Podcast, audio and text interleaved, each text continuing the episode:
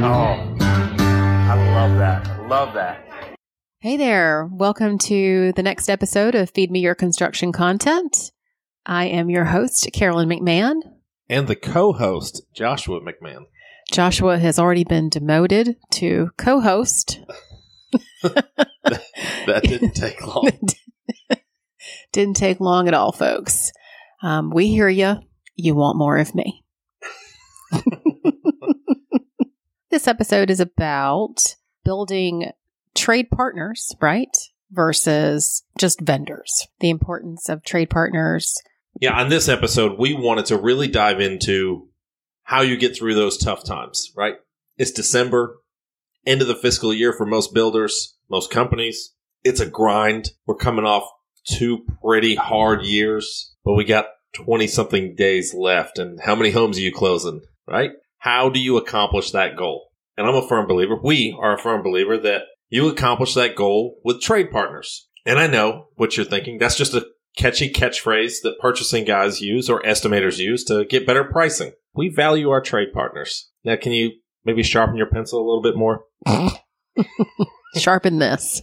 So, what we wanted to do was talk more about what is a trade partner and how do you develop a trade partner. And I thought it would be interesting to start by reading a passage from the book that I recently read that Carolyn's starting to read, which is uh, Who Not How by Dr. Benjamin Hardy. The quote is The Pygmalion Effect and What It Means in the Home Building Industry.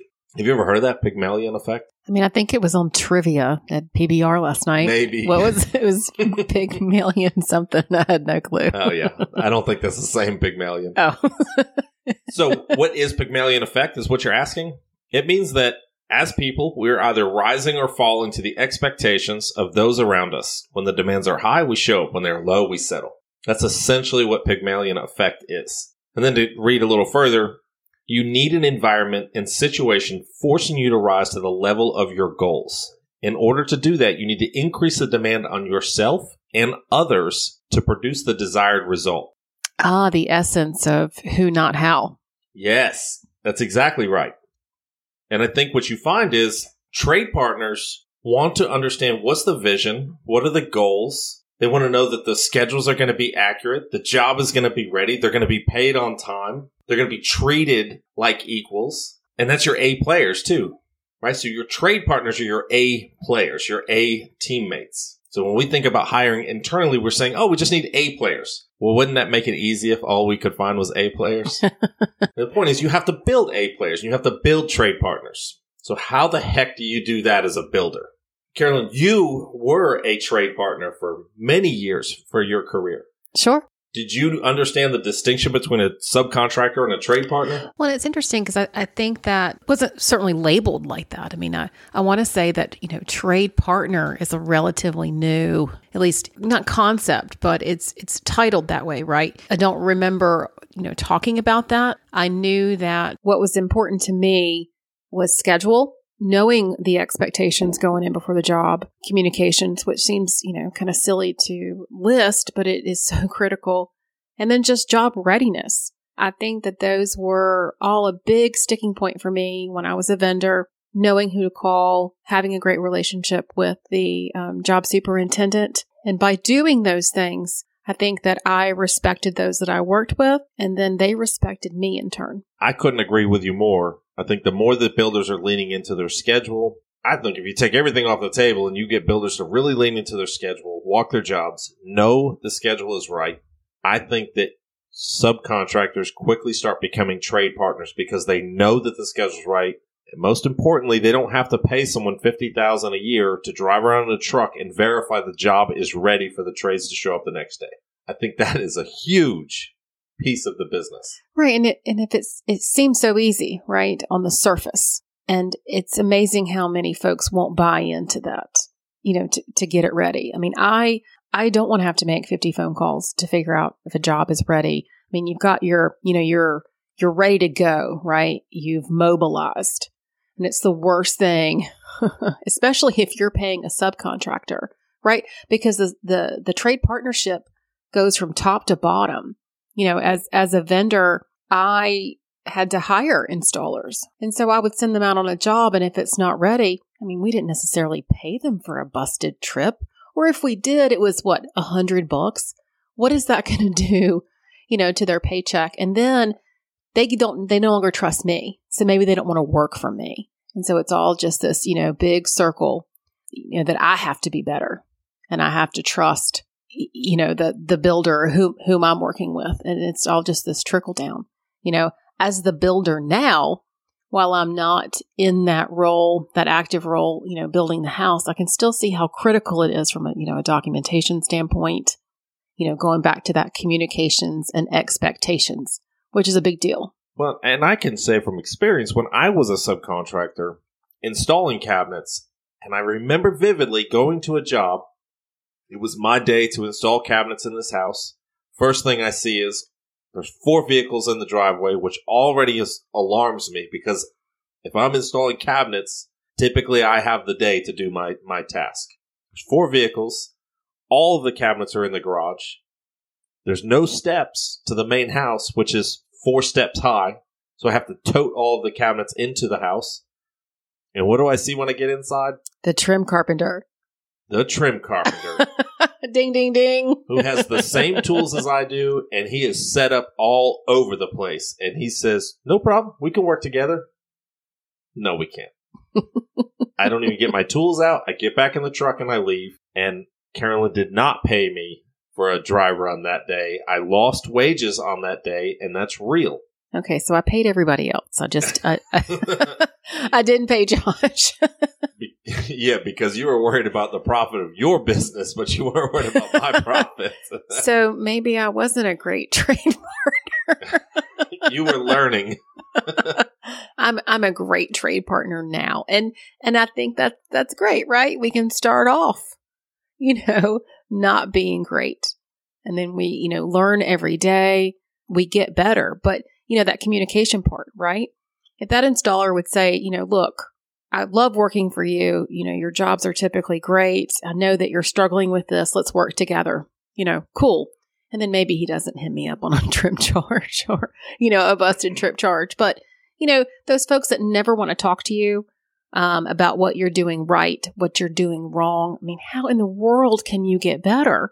Everybody, you know, acts, I don't, or maybe they don't, they don't act due to fear, right? They don't want to disappoint people. You know, they don't like conflict. And it doesn't have to be a conflict situation to just have a conversation with someone. That is right. When I was a superintendent, first after getting out of the Navy, I said it on the podcast previously. I thought I walked on water. I knew everything. And not to say that I wasn't working a lot of these things and trying to help my trades, but I was not what I thought I was. And when I became a subcontractor, I realized how bad I was and how much work I needed to do. And when I came back to work, another builder, I was able to quickly elevate my business from my experience being a subcontractor and understanding the importance of an accurate schedule, really good communication, and eliminating those dry runs. Because those dry runs were in the front of my mind and losing money on those days. Right. It wasn't just the trip, it was the lost money. But you know, it's interesting too when you were, you know, learning, right? Evaluating things and things that you learned. And, and one of the biggest things that I think that you learned is that trades will take advantage of you. That is a hundred percent. Yeah. And, and it's like, you know, you know, you, you get real chummy on the job and, oh, this is my friend, you know, XYZ. And I'm, I'm not saying that you can't be friendly, you can't be jovial with your trades. But I think a learning lesson for you in particular was that you thought that these people were your friends and they would burn you faster than anything as soon as something went wrong. You were just, you know, you were just shitty. they were all my friends. and and I'll never forget the great Barry Borden told me these are not your friends, and I didn't believe him. They were my friends, and I stayed late after hours to sweep the house and clean up after the trades. I came in on weekends to clean up the houses. I came up on Black Friday. I remember it. Tile guy was in there. I came in to clean the house and make sure everything was nice and tight for everybody. right. And who, who messed up the house? Who left a dirty house for you? My friends. Your friends. so I was happy to help them. Now, the day that I got laid off due to the, the housing market bubble burst and everything else in that bad time, I didn't have any friends. Where were they? Nobody answered my phone. Nobody was Who is interested. this? Nobody was interested in helping me. It was the the worst and best experience of my building life. Well, certainly from a learning experience for sure. I had to learn that lesson the hard way. And now I'm teaching people that, and they're like, no, no, no, these, these are my friends. And I'm like, I'm your friend, but you don't have any friends outside of this circle. and that's, and that's, and we're not trying to say that you can't have, you know, a friendly relationship, still have a professional relationship. I mean, we have lots of professional relationships. Do we see these people outside of the, you know, business hours? Not many. And that's okay. Would we still? But we can still take what we've learned, right? And not be taken advantage of. We do see some of these people outside of work. Jeff Hall we see outside of work. And, and, and I'm, if, if you're my quote unquote friend in this industry, I am harder on you than anybody else. For sure. Why do you think I beat up Josh so much? oh yeah, here we go. yeah, go. right. I mean, I knew it was he he was capable of, but you know, getting back on track, th- that whole trade partner and, and what it means. You know, from an estimating standpoint, you know, a trade partner, like you mentioned earlier, someone that's going to give you a you know a great deal on it. But then when that trade partner does something, you know, that you don't like, oh well, then he's not a valued, you know, trade partner. And that's not exactly true.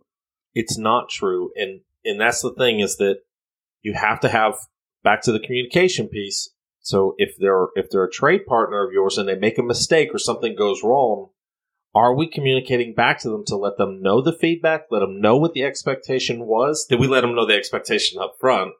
But now we have a mistake. Do you let them understand the expectation, where they fell short, and most importantly, do you give them an opportunity to make it better or make it right? And and how often do we not give them the opportunity? Because it's it's inconvenient to have that difficult conversation with somebody. We hate confrontation. Right. we would rather replace somebody than have a difficult conversation with them. Yeah, and talk about uh, you know pissing off your you know your, your people in um, purchasing, right? Oh, it's so easy for you, right? To just go ahead and just put another vendor in the system, new trade agreements, you know, things like that, insurance. It's so easy.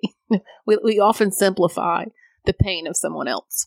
And people have no if you if you haven't been on the hiring side, whether it be hiring internal staff or external staff, if you haven't taken part in that agonizing process, you have no idea how difficult it is to onboard a, a subcontractor and then build them into a trade partner. You have no idea how hard it is to onboard superintendents or project managers and, and how to get them into the process. And, and I, I suggest everybody learn more about it. We'll talk more about it later. So scheduling is important, setting expectations, and setting expectations starts at the purchasing level. Purchasing should be talking about the scope of work, should be talking about the expectations, should be talking about our core values as a company.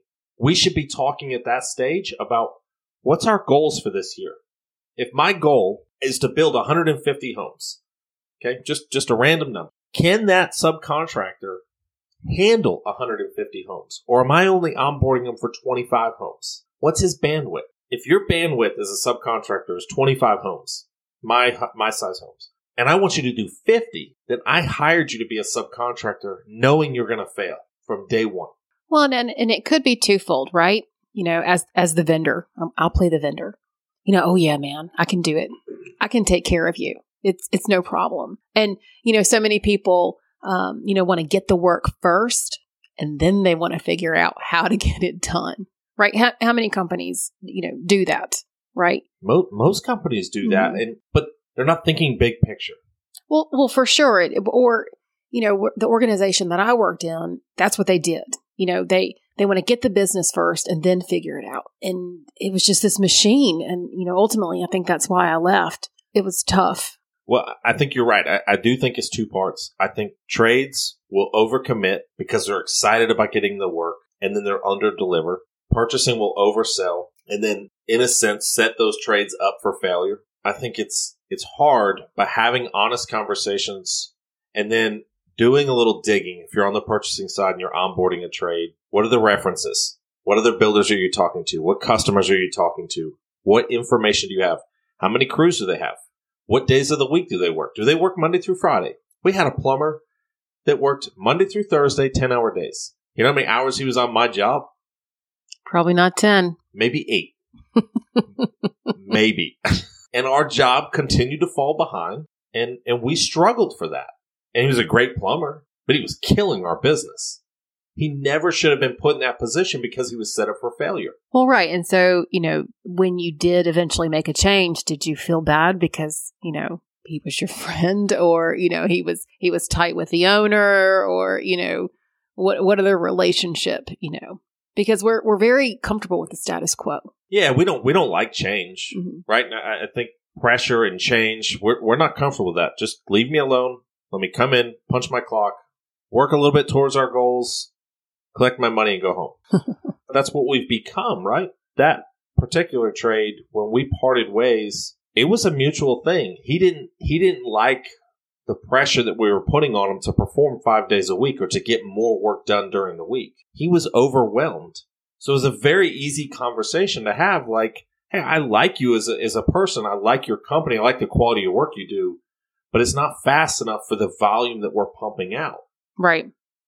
And He- and he probably, you know, grew to, you know, thank you over time. He did, and and I've had great conversations with him since that time. It's probably three years ago. So I think it's just really understanding what the capacity of each trade is, and then not overwhelming them. I think that's one thing we do really good in our industry is getting a good trade and then overwhelming them and making them a bad trade. And and that's why I talked about the goals. If your goals are 150, you need to understand what's the capacity of each trade that you're bringing on and make sure you have enough trades. It's not just checking a box. and quality, right? You know, your A, B, C, your Ray Charles kind of kind of crews. Listen, I use that term, you know, hanging cabinets because it's like, really, dude, are you blind? You know, it it's tough because we we have a trade that is so busy that then they are subbing out work, and again, that the um, you know, filtering down that information, you're you're diluting, right? the, the company's information as as as you pick up trades. These kids don't know anything. Don't know anything about you, your values. They're used to pumping out, you know, production work, jamming eight guys in there, getting done in four, you know, four hours or something, which typically takes an A crew longer, and and the work suffers. Yeah, the work suffers, and then ultimately the customer is the one who pays the price for that. Sure. And and I think that's the big picture of all of this is we wanted to talk about converting subcontractors to trade partners. A lot of it has to do with I think these four points: scheduling, expectations, communication, and job readiness. Yeah, and job readiness. I mean, get out of your truck, right? The drive-by superintendents, I'm telling you, those days are long gone. The market shifting the way it is, those individuals will be so easy to figure out. In trades, the work is going to be tighter. I think that they'll be more open to saying something. You think? No, I don't think so because because uh, just just like it, in any job, if you're complaining about something, then you're a problem. So you don't complain about anything because you you just internalize that. It's just me. or you complain about it, and then you're just labeled a a complainer. You're a bitcher. Yes, that's exactly right. So then people don't complain or they don't say anything. But what happens when they don't complain or they don't say anything? Nothing gets better. Right. And then they leave. And then we label them as a job hopper. Are you speaking from personal experience? Maybe. Gosh, I remember in the cabinet business, I would get a call from a driver delivering cabinets. So, you know, what kind of things are supposed to be ahead of cabinets, right? Maybe some drywall. Oh, no, no. It's like Mike's, the driver's like, what would you like me with these cabinets? I'm like, what do you mean? It's like, there's no drywall in the house. so, talk about job readiness. One of the best ones was when we were going to deliver cabinets and the house had burned down. What? oops granted um, that was not that was not something that you know you'd planned and you know being a good job a good trade partner you know we didn't hem up the builder for that you know storing the cabinets until they could you know rebuild the house but um, That's a that's a terrible story that the house burned down. It's great to hear that you as the the subcontractor stored those cabinets for the builder at no cost. And then I wonder if the builder reciprocated that that gesture. Not in terms of giving you money, but just understanding the value of what you brought to the table was more than just installing X number of homes a year. you know and and perhaps not because again you know people are really quick to um, sometimes give criticism and not praise right? So, you know, did I ever hear, man, you went above and beyond storing those cabinets when I knew it was a hardship for you to do it? No, that, that never crossed the lips of, of anyone that I worked with. But, you know, that job readiness is so important because at the bottom, or at the end of the day, rather, I mean, it, it is about, you know, it's about making money. And, you know, busted trips hurt your business. You think about the busted trips, one for the the trade. You think about the time that we just came through, right? If we talk about a job readiness, if I'm a drywall vendor, you've got me scheduled to come to your home today. I show up. Oh, job's not ready. I just lost, if I've got three guys in my truck, I just lost minimum of six man hours. You got to figure two hours, right? My time to get to the job, my hour to bitch about the job not being ready, and then waiting for dispatch or someone in the office to say, okay, you're going to this job now. That's six man hours. Six man hours times $50 an hour? Well, right. And if they're in your employees, you still have to pay them whether they perform work or not. Sure. So it's lost money on that. It's gas. What have the gas prices been lately? Right. Atrocious. So gas, man hours, lost profit. Now, here's the bigger issue. We are in a time, at least in Richmond, Virginia, where trades, there's not enough trades to meet the demand. So not only was my job not ready, I took you away from going to a job that might have been ready, which means now my job's even further behind. Or so I didn't or- just I didn't just hem up the drywall mm-hmm. vendor. I hemmed up the drywall vendor and maybe two other builders that are in the market. Yeah. And then, and as the person, as the drywall guy, you know, then your job is ready. It's like, well, I'm sorry. I'm, I'm, I'm on this other job. Right. Yes. And then, and then you're the bad guy because you can't bail them out. Yes, you're not just the bad guy, but now the the super, the person running the job says they can't get here. They don't have the manpower to support the job. which could be, you know, so further from the truth. And then it's like, you know, how do you dig in and, and, and figure that out? I mean, you sleuth, you're like a detective on stuff like that. Oh yeah, I, I want to sniff it out because I want to know: is it real? Is the trade truly sandbagging me? And who-? Because the way I look at it is, what builder is more important than me? Okay, because I treat the trades with a ton of respect, and I want to give them the space they need to do the job they need to do. But I expect the same in return, right? right. You're scheduling it, you're communicating, the job is ready. And then your super says, oh man, they didn't, they didn't show up. You know, they, they won't come when they're scheduled. And then Yeah. you're like, really? So That's first- unusual. So the first thing I do is start digging into it and try and figure it out and put all the pieces together. And then I figure it out pretty quickly and and we make a decision and we do what we need to do. Right. Right. But I, I think it's more important than ever before to have our jobs ready if we need them to be there. You have to close a house.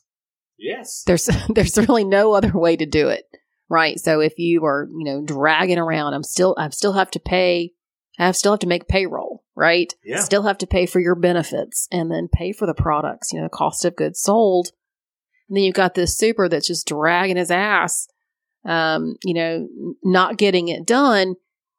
And you know again just stroking checks that you know that aren't yours. And um, it's it's tough. The carrying cost on a on a five hundred thousand dollar build. I mean, like, what do you think that costs? I, I I always tell the guys it's, it's $200 a day.